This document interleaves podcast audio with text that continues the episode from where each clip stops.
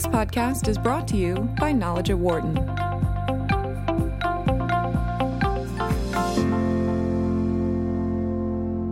Good afternoon. I'm Sandy Hunt, Managing Director of the Wharton Social Impact Initiative, and I'm delighted to welcome you to our conversation today with CB Bhattacharya. CB is the H.J. Zoffer Chair of Sustainability and Ethics at the University of Pittsburgh's Katz Graduate School of Business and the author of the great new book, Small Actions, Big Difference. Welcome to Wharton, CB. Thank you for having me. So, you have a, a rich career in this space. Tell us a little bit about how you got interested in this topic. Well, I'm actually back at my alma mater, so my PhD was from Wharton, and it was in marketing, which doesn't have a direct link to what I do today. But as I was an assistant professor back in the day at Emory University, during that time, I met a gentleman by the name of Ben Cohen, and he was the CEO of this company called Ben and Jerry's. So he was the Ben of Ben and Jerry's. And he asked me kind of an interesting question he said, You know, we do a lot for the environment and we do a lot for society. Can you help me understand if what we do for the environment and for society, um, does it help us sell ice cream? And I found that to be a fascinating question. And this is the mid 1990s, mind you. Uh, I found it a fascinating question on multiple fronts. First, he was talking about sales and how to increase sales. And as marketing people, we are always talking about how to increase sales. On the other hand, he was talking about environmental attributes and social attributes of a product kind of driving sales. And nobody was looking at that at that point in time. And so I said, okay, I don't know the answer to this question, but I'm going to, you know, think about it. And uh, so that really started my transition to the field of what uh, we now call corporate social responsibility or, or, or, or CSR. And that proved to be kind of the, the turning point for my, for my career. And then one thing led to another. You know, there were several articles to be, to be written, several questions to be explored. And I started down that path. And as I was researching for my last book, um, Leveraging Corporate Responsibility, I uh, made an interesting observation, and the observation was that um, these corporate responsibility managers or sustainability managers in companies, companies like P&G, General Mills, Timberland, I you know researched all these companies. They were all all very smart, uh, very good people, but they were kind of lonely. And what I mean by that is that they did not have a seat at the strategy table of the company. And to me, this struck uh, as, as odd and not something good for the field because in my research, I had found that it's only when CSR is treated as strategy, only then does it benefit the firm and benefit society and so on and so forth. So I started thinking about my, the next book, which now comes out as Small Actions, Big Difference. How can we, you know, onboard the entire organization into this journey of making our companies more more sustainable. So that in short is, is kind of how I get here. Excellent. And before we go into the solutions the book outlines, let's talk about the problem. You say this isn't working at companies for two reasons. One is that bosses delegate the task to a single unit rather than integrating it throughout the entire corporate strategy. And two is that boards believe unsustainable practices can be solved by a change in management. Let's talk about how those show up and um, and and really illustrate those problems. What does it look like in the first case? How do you how would you know? Gosh, that's that's my company. We need to change. Right. So there is this mistaken conception in the field, in, in uh, large parts of the corporate field, I would say, that sustainability, the well being of our planet and its people, is the next iteration of CSR, or corporate social responsibility. Mm-hmm. Uh, in fact, I'm going to India next week to speak at a conference which is called CSR 3.0. So it's it's like you know uh, goes higher and higher. Now, this is, uh, this is wrong because sustainability has to do with the survival of the company. And as such, it deals with every organizational function, you know, starting from procurement, where do our raw materials come from, to disposal, kind of where do our products kind of end up. Um, and as you can imagine, every part of the organization is touched by the concept and actions that have to do with sustainability. So, or you the know, lens over the entire lens, company. Yeah. yeah, so that's why I call conducting business through the sustainability lens. So everybody has to be onboarded and just relegating it to one unit so that you produce a sustainability report in which you just kind of note what all you've done as a company and showing yourself as a good corporate citizen is necessary but nearly not sufficient. So, when a company is doing it right, is there someone in each division or sector that is sort of a part of the sustainability team? How do you make sure it's not siloed? Um, yes, that that happens. First of all, oftentimes there are no sustainability teams as such because sustainability is fully integrated into uh, product development, in, in, you know, into into R and D, into branding, into human resource management, into procurement, all, all, all of that. And any team that you will find is has what's called sustainability generalists, multiple people working in that who may not have a very deep knowledge of the science of sustainability or whatever, but who know enough so as to make those business decisions with that lens of sustainability. It's a priority, and they're making sure that it shows up. that it's always integrated into every business decision made from the mailroom to the boardroom. That's, that's how it happens in certain companies. In other companies, you're absolutely right. I mean, there will be somebody from marketing, somebody from HR, uh, somebody from procurement, and they will be kind of the, the, the ambassadors, if you will, to the overall kind of corporate uh, sustainability leadership leadership team, and then they in turn kind of cascade stuff through their respective departments. So I have seen both of those happening. So that's the first way you Right. see it not working, and a little bit on the solution. The second challenge you raise is that it's not about a change in management or change management. It's really about changing how a company philosophically thinks about sustainability. Tell me more. in our field, in the corporate world, we have this belief that change management can pretty much fix everything. So the lean manufacturing, you know, change management, you know, quality movement. I started my career in consulting. Very so, familiar. So, yes. so and, and that's the bread and butter Yep. of, of consultants. So I have seen several organizations who will say, well, we can get in a McKinsey or an Accenture to kind of, you know, uh, launch our sustainability program. It, that's all very good, except sustainability speaks to the very philosophy of business and to the philosophy of the corporation. And change management does not do that. So traditional change management initiatives are still focused on how to increase profit. Whereas when it comes to sustainability, the first thing we're saying is that we have to go beyond profit to think about purpose. What is the purpose of the organization? And the purpose of the organization really is to play a role in society and, and to be helpful towards the environment, to serve customers. So it's a multi stakeholder kind of a concept. And as you know, the Business Roundtable recently came out and said that you know we need to go beyond profits. Larry Fink has been writing his uh, letters and so on. So it's when we think that you know a change, manage, change management exercise can fix sustainability. Again, I think we are kind of ignoring some very important underpinnings of, of, of the concept, particularly when it comes to kind of convincing your employee bases that this is something worthwhile kind of engaging in rather than kind of being uh, being being bystanders.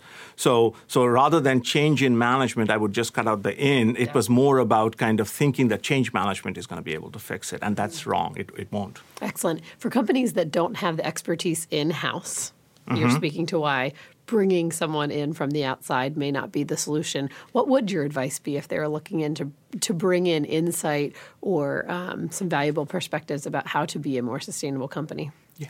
So I'm not saying don't bring someone from the outside. I mean, if you don't know what to do, of Sure, course, you, yeah. you need you need you, you need help. And there are you know c- uh, commercial consulting organizations. There are also people like myself and others who work in the field who might be able to help. So that's all fine and good. But I think what is important is for whoever kind of comes in to to help to understand this concept of kind of it's it's just different from it's somewhat sustainability is a different kind of uh, an animal. And and let's try to understand kind of you know go take a step back and see why business exists in the first place. And why is that important? That's really important because if we don't ask that question why do we do what we do as an energy company? I mean my job literally is not to sell electricity but it is to keep people comfortably warm or cold or help them do whatever they want to do with electricity and that's a huge mindset shift. And when you, tr- when you define your purpose, any company, they will always find that sustainability kind of is inherently built into, into that definition. And so anyone who comes in to help you out, help any company out, as long as they have the, the right kind of um, perspective mm-hmm. on, on what sustainability entails and what it would take to change an organization to transition its business model to be more sustainable, I think we're fine. Excellent. Let's get into the solutions because I bet viewers are watching this and saying, gosh, this seems like a hard nut to crack. So your book outlines three steps. Can you summarize them for us? Sure. Um, yeah, so the three steps are incubate, um, where by and large, it's the leadership team and um, who gets together to define that all important purpose that I talked about. What's the company's purpose? And then they come up with a set of concrete goals, so the issues that are material for their company, because a cement company could be very different from kind of a uh, a consulting company or a financial services company or what have you. So everybody doesn't have to solve all the problems in the world. So the second phase is launch, and that's when we kind of unfold that program mm-hmm. for the employee base of the company and potentially other stakeholders as well, like you know uh, community members, supply chain members, even customers, and so on. And the third phase is called entrench, where you undertake a set of practices that makes acting sustainably or, or doing business through that lens of sustainability kind of like second nature you know, and, and there we talk about kind of, you know, uh, providing feedback on progress, you know, through metrics and, and KPIs. Uh, we talk about creating this a vibrant culture of sustainability in the organization so that it's kept fresh and it doesn't become another flavor of the month. And then I talk about expanding your sense of kind of uh, ownership so that it's not just about me anymore, my company, but it's about the planet. And that's where we see traditional um, competitors collaborating you know, to solve what I call the tragedy of the commons problems, like kind of deforestation or e-waste sure. that no one company can solve uh, by itself. So those incubate, launch, and entrench are the three steps of my model. Excellent. Well, let's dig in a little bit. On the incubation step, you're setting that mission, that purpose. Is that unique for each company, or do you see companies within a particular sector all sort of having the same mission and purpose? I'm asking as I think about leaders who are going to watch this interview, read your book, buy and read your book, and then sit down at their whiteboard and say, How do I know I've landed at the, the real purpose statement or mission statement of this company? Right. So, it's a twofold answer to that. Any purpose, I believe, would have to have some kind of a normative component. So I'm not just doing uh, or defining the purpose of the firm so that it resonates with my stakeholders. It also has to be is this really what we are trying to trying mm-hmm. to accomplish or, or, or not? What comes from our hearts and minds as leaders and, and, and the leadership team? And then I can check to see is this something that that gets buy-in mm-hmm. from my employees first and foremost of, of, out of all the stakeholder groups that I have. Um, if it does, if, if, if, employees seem to understand that this is what we are trying to do, it should be reasonably easy to communicate. Otherwise, purpose gets gets very, very can get lost, mm-hmm. and then you know it's it's defeated. Uh, but if it if it is something that's true to who you are, as a company and this is what you're really trying to do. And you know it it has buy-in. Your employees say yes. I mean this is this is a good goal for us. You know this is this is indeed why we exist as a company. Mm-hmm. then then i think you're, you're you're all right. And every company does not have to even within the same industry every company does not have to have the same exact same purpose. I mean so the purpose of of all car companies might be to provide mobility which mm-hmm. is in fact the basic purpose, you know, the reason I think that they're, they're trying to do this.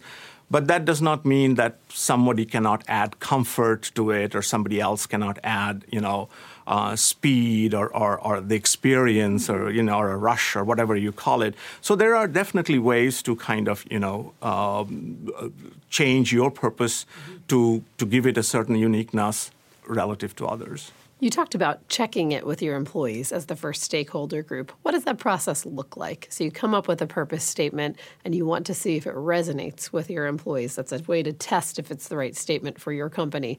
What do you do?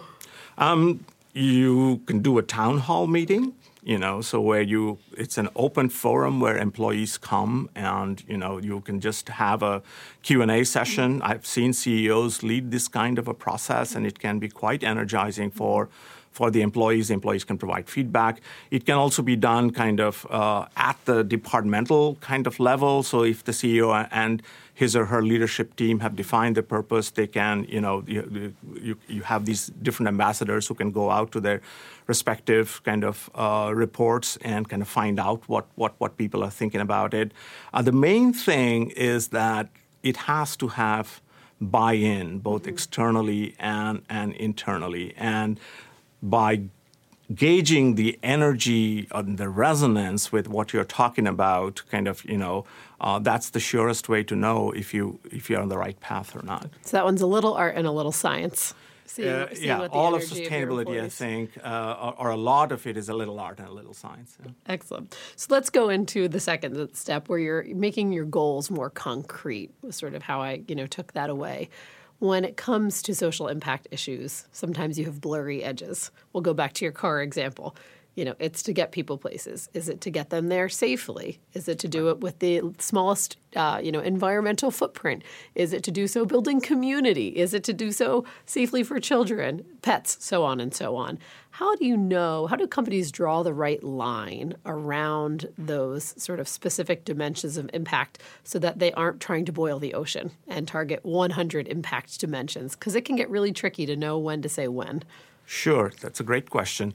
Um, so, what companies typically do is something called a materiality analysis, which, in very simple terms, is kind of what do our stakeholders think are the most important issues kind of facing the company, and what do our managers think are the most important issues facing the company. And so, stakeholders rate all these different issues that you talked about kind of you know i've participated as a stakeholder in, in several companies uh, surveys in terms of their materiality surveys. Um, and, and we just from our knowledge of the industry uh, from the knowledge of the company we say okay you know these kinds of things are, are really important.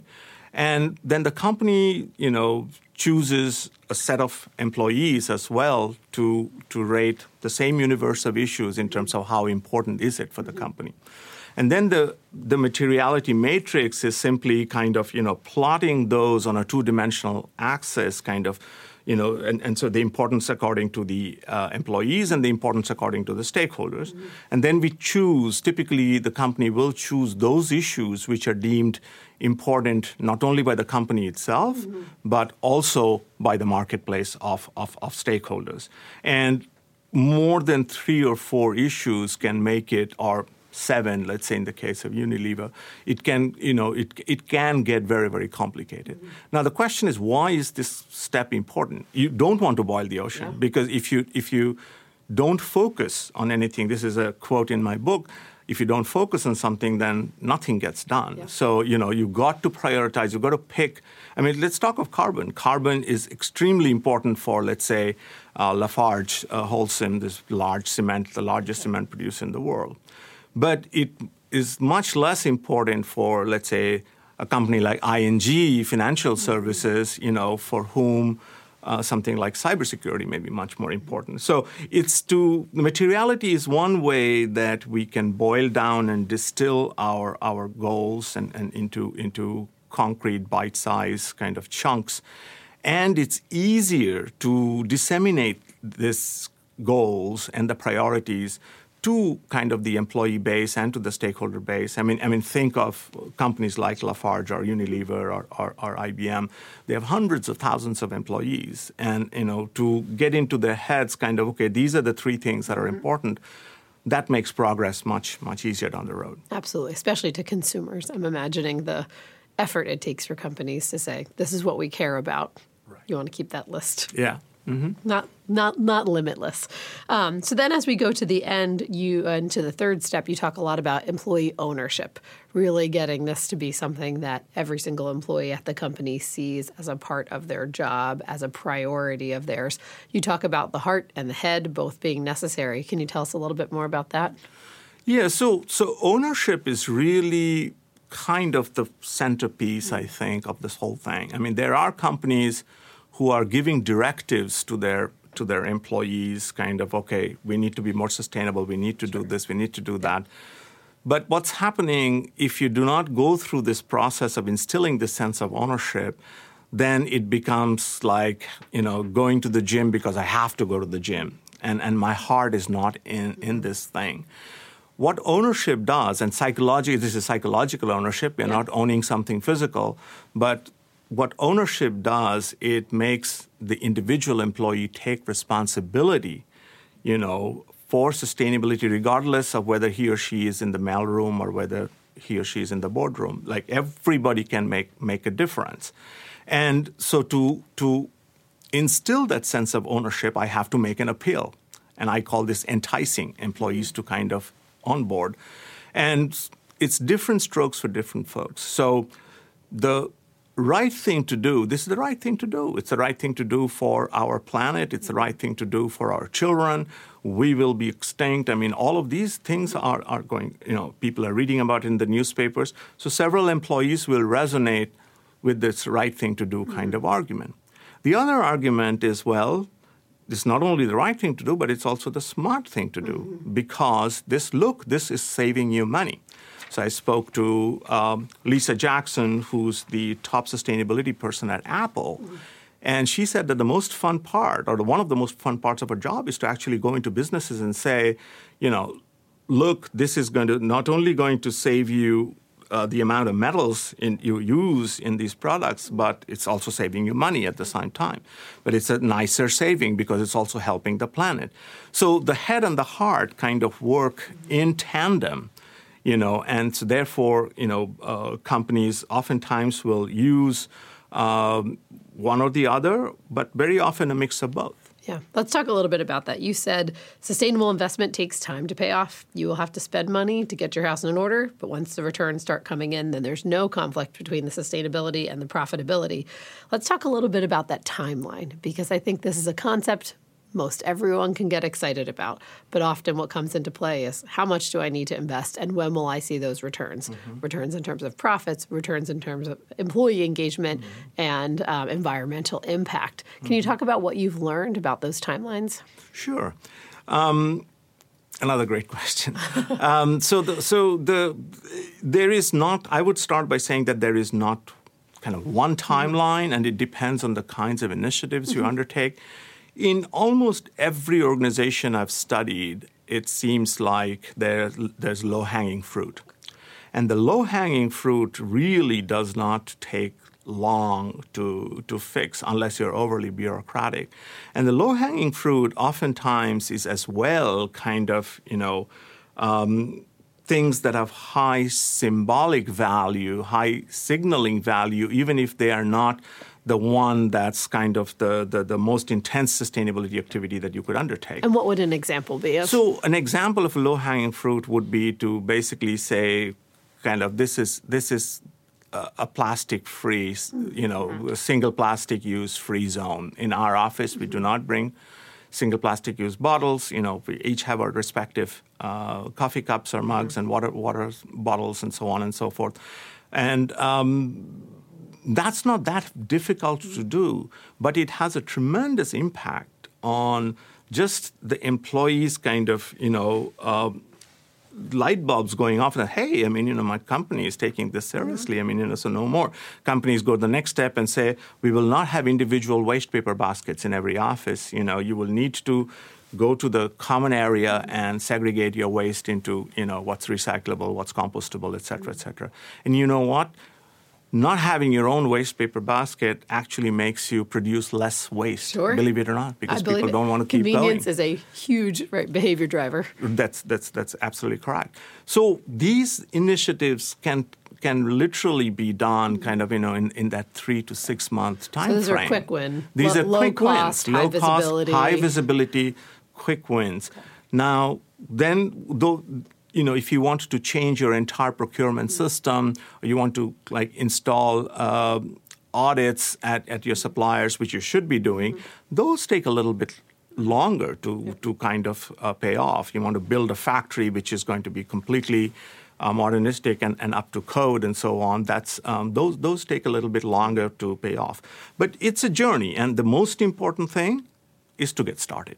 You've got to get started with something that's noticeable and kind of you know becomes the cooler talk you know so people congregate around the water cooler and actually start chatting about it With the reusable water bottles. with the reusable water bottles that's exactly Um, right And I'm you know, there's the, the a lot of snowball philosophies, and it sounds like what you've seen is that when you do get these processes implemented, they begin to start to snowball. Um, have you seen any cases where companies have had success jumping right to big things as their first um, investment and sort of making a seismic shift in how they do business and capturing that transformative energy? simultaneously? Simultaneously yes. So one company i studied was was marks and spencer for example this large retail organization across the world. And um, they took a very deliberate stand where they said that kind of you know it should not be that if we are going to open a new retail store that someone has to decide individually kind of what kinds of lights to order and what mm-hmm. kinds of insulation to have. He said their plan is called Plan A because there is no Plan B. So that's what it says mm-hmm. on the thing. And and and, and it's I spoke to the chief sustainability officer there, and he told me that you know. Plan A just happens at the push of a button. I mean, you know, it's not that somebody actually has It's to. It's the default It's option. the it's the default it's the default option.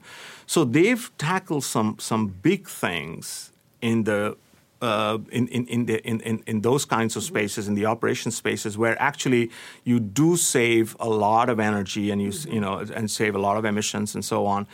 But they've also, at the same time, kind of worked with their employees to say, look, we are a retailer. So if we exist in communities, that community is not going to be happy or satisfied to know that our store is kind of you know uh, has the latest technologies, sustainable technologies kind of uh, embedded into it.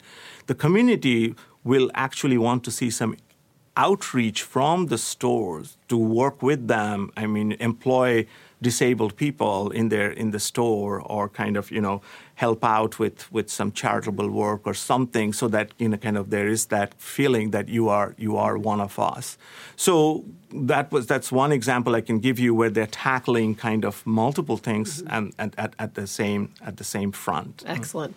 Um, doing this right sounds like a competitive advantage, right? You are getting high sort of customer engagement, high employee engagement, saving money. Are you seeing companies share what they've learned about how to be more sustainable, or are they kind of keeping it a secret sauce because it is a competitive advantage? These technologies and these processes. I mean, what a treasure trove of information, but you know, it's also Yeah. it's a competitive landscape. So, what are you seeing there? That's that's that's uh, also a very very good question. Um, it's again, I mean, it's it's a it's it's a mix. What you see out there is a mix. I mean, there are companies that firmly believe that sustainability needs to be put in the pre-competitive space. So you know that's not something we, we, we fight about. Let's fight about whose whose product does better in the in the marketplace and so on and so forth. But they will collaborate on on technologies and they will collaborate on kind of you know um, uh, difficult problems like deforestation. How do we solve deforestation? No one company can go it alone when it comes to that. So that's where again collaboration is is, is necessary. Uh, Unilever, for example, you know they had a, a compressed can deodorant and they made that technology open source. Enel, which is a very, very large Italian uh, electricity company, they have made much of their technologies kind of also uh, open to, to someone else. So it depends on, on the company. I know in the chemical industry as well, kind of there are collaborations uh, that we don't see. It's kind sure, of happening yeah. behind the scenes in, in R&D and so on and so yeah. forth, all with a view to kind to make you know a host of companies sustainable at the same time um, conflict minerals issue, which came up with these digital devices, where the kids in the Congo were mining uh, these minerals, and they were coming into our phones. So there was this plea to kind of you know clean up the supply chain. A bunch of organizations like Apple and Samsung and Nokia they got together to to clean up that supply chain. So I think I'm sure companies do have uh, secrets, and they're keeping some of them uh, to themselves to be able to play the competitive advantage game. But there's uh, in the in the kind of uh, higher consciousness of things, it's also emerging that okay, I mean, you know this is uh, germane for us all. So, so let's work on it together. Excellent. Well, that's good to hear. Um, to write this book, you conducted over 25 interviews with multinational companies. Uh, oh, well over 100 interviews. Well, 100, 25 companies. 25 companies. Sorry, yeah, 20, thank you. Yeah, 25 yeah. companies, over right. 100 over 100 individuals yeah. at those companies. And what I thought was interesting is those individuals were sort of across the leadership spectrum. So you said mailroom to boardroom type of thing. Was there anything that everyone commented on? Any universal trends, no matter the sector, role, level?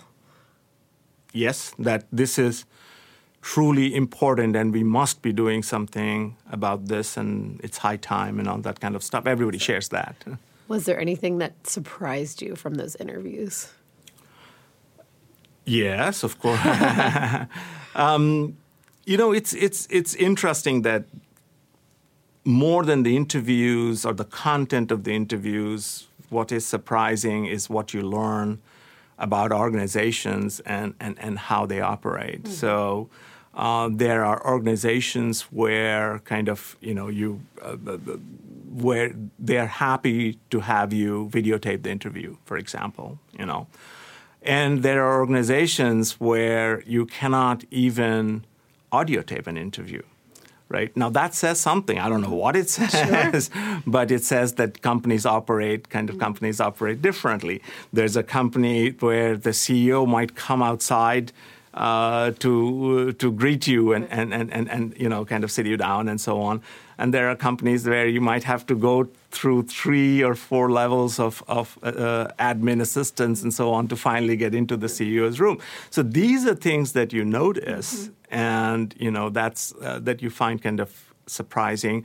As well, one thing I learned is that you know the real stories really come out when you move away from the C suite, which is why I uh, always made sure that I spoke with some middle managers. And wherever possible, I visited factories and I mm-hmm. spoke with the factory workers and I went to branch offices. And so just to see kind of is this ownership concept that I'm proposing, this buy into sustainability, wholesale employee engagement, is this real or is this something that's just kind of, you know, uh, in the head office? Mm-hmm. Because that happens, that head offices are more but um, there, there, there's some very, very interesting kind of variations as you move across um, different parts of, of a giant of a giant company. Yeah. Makes mm-hmm. absolute sense.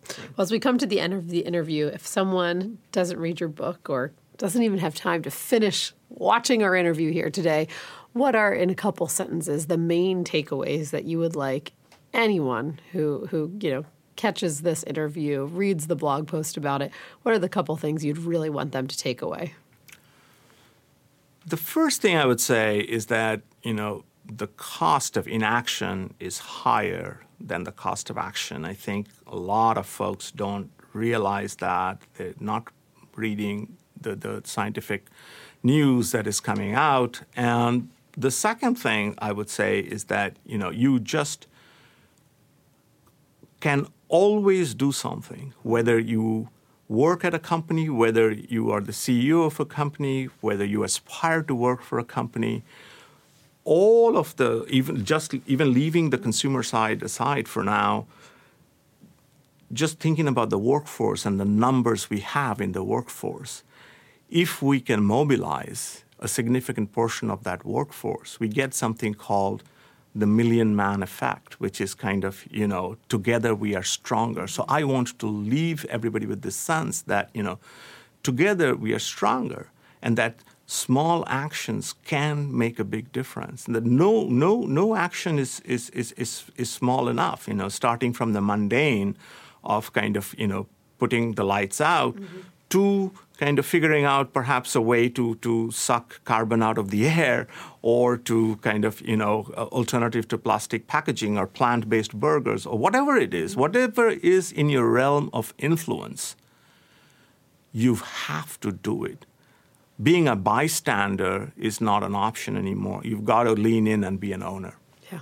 Well, that could I don't think could be a better way to end that call to action uh, for all of our viewers and listeners. That being a bystander is not an option. CB Bhattacharya, thank you for not being a bystander, uh, for putting this book and your work out into the world. The book is Small Actions, Big Difference, and it is available now. CB, thank you for your time. Thank you for having me. For more insight from Knowledge at Wharton, please visit knowledge.wharton.upenn.edu.